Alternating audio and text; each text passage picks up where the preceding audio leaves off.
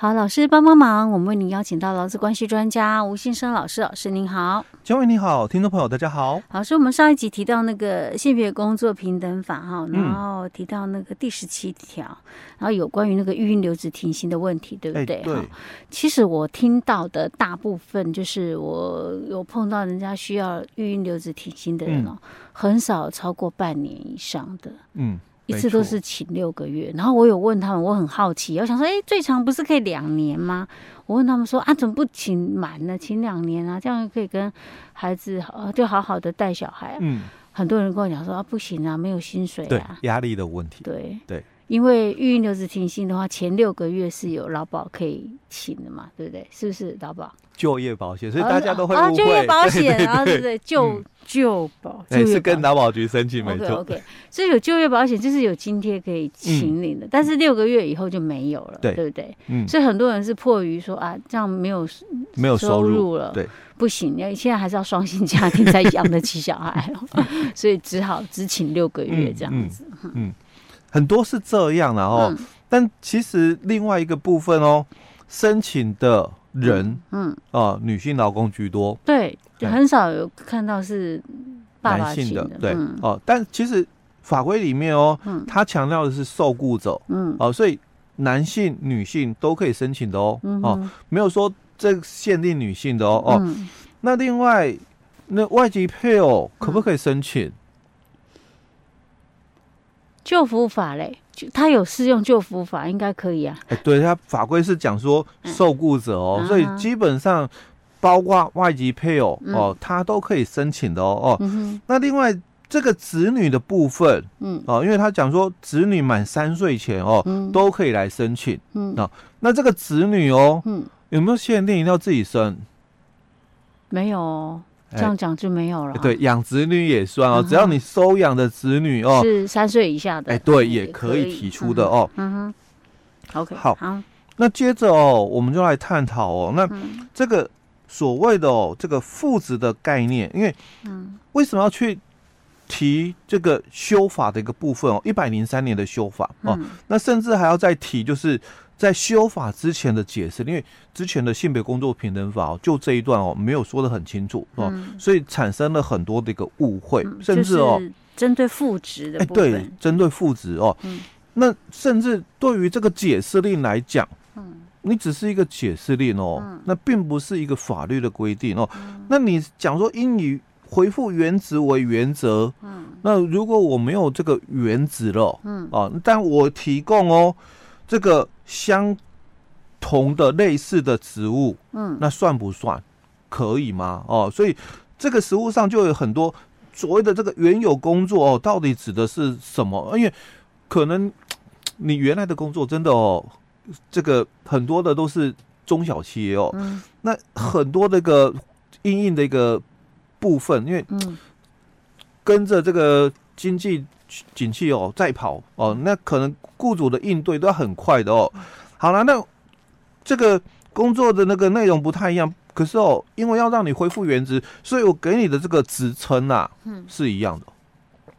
然后是做不一样的，哎，对呀，那这样也算恢复原职吗？哦，因为会有很多的，就是，哎呦，那我要套法规啊，不然的话哦，我我我们职称内容哦，但是。可能啦，呃，待遇可能要一样嘛，那职称一样嘛，嗯、那内容不太一样，那至少待遇也一样，那算不算这个原有工作？他如果轻松一点，我就勉强算在原有工作。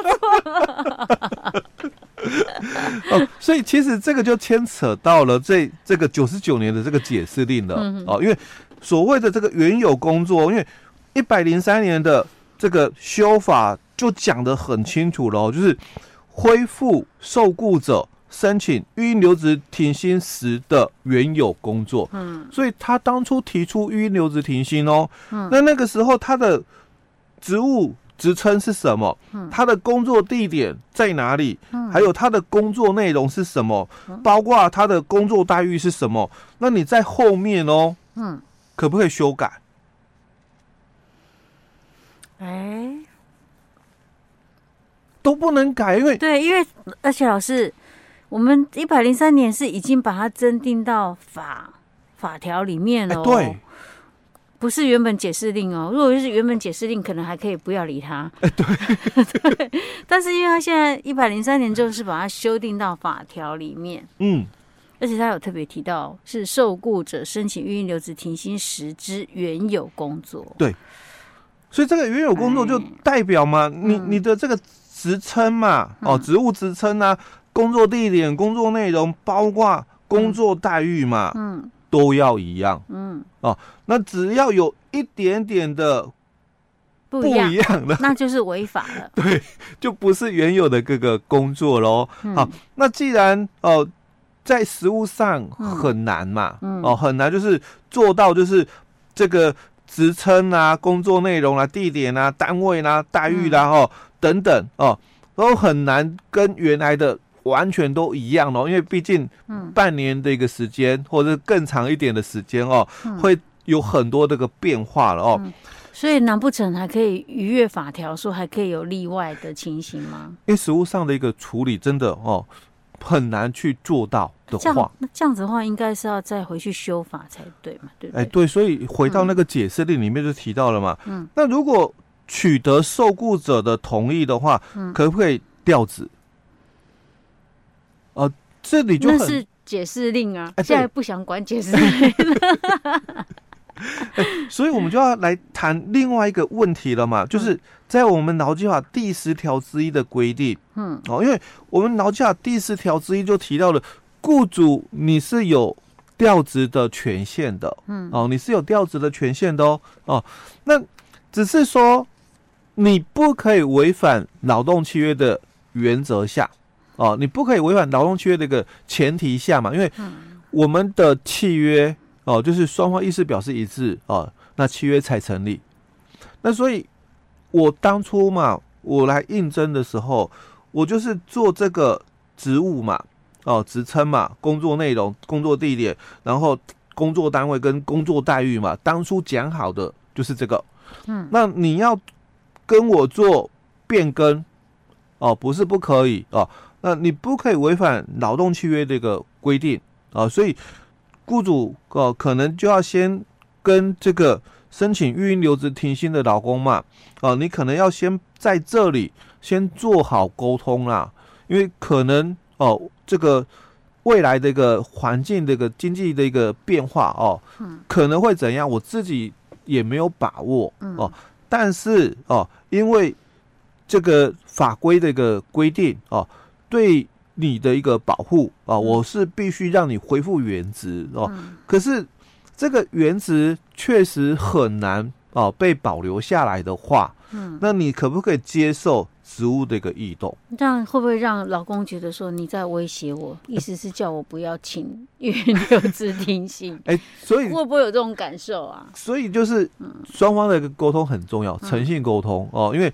这个确实哦，如果哦要照法规这么强硬的一个作业来讲，嗯，真的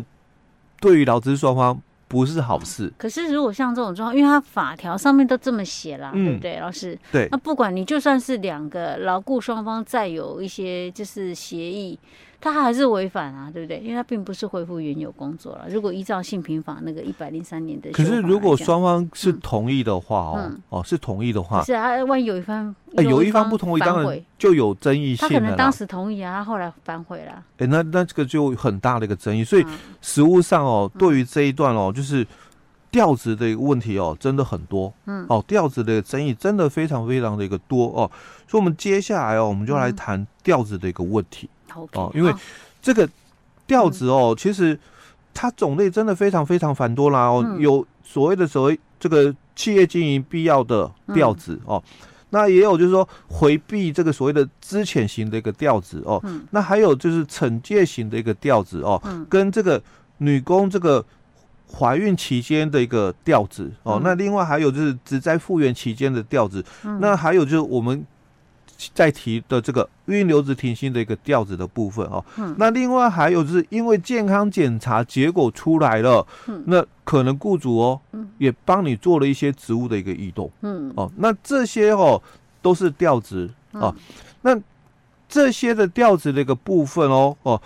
到底老公能不能拒绝？因为实物上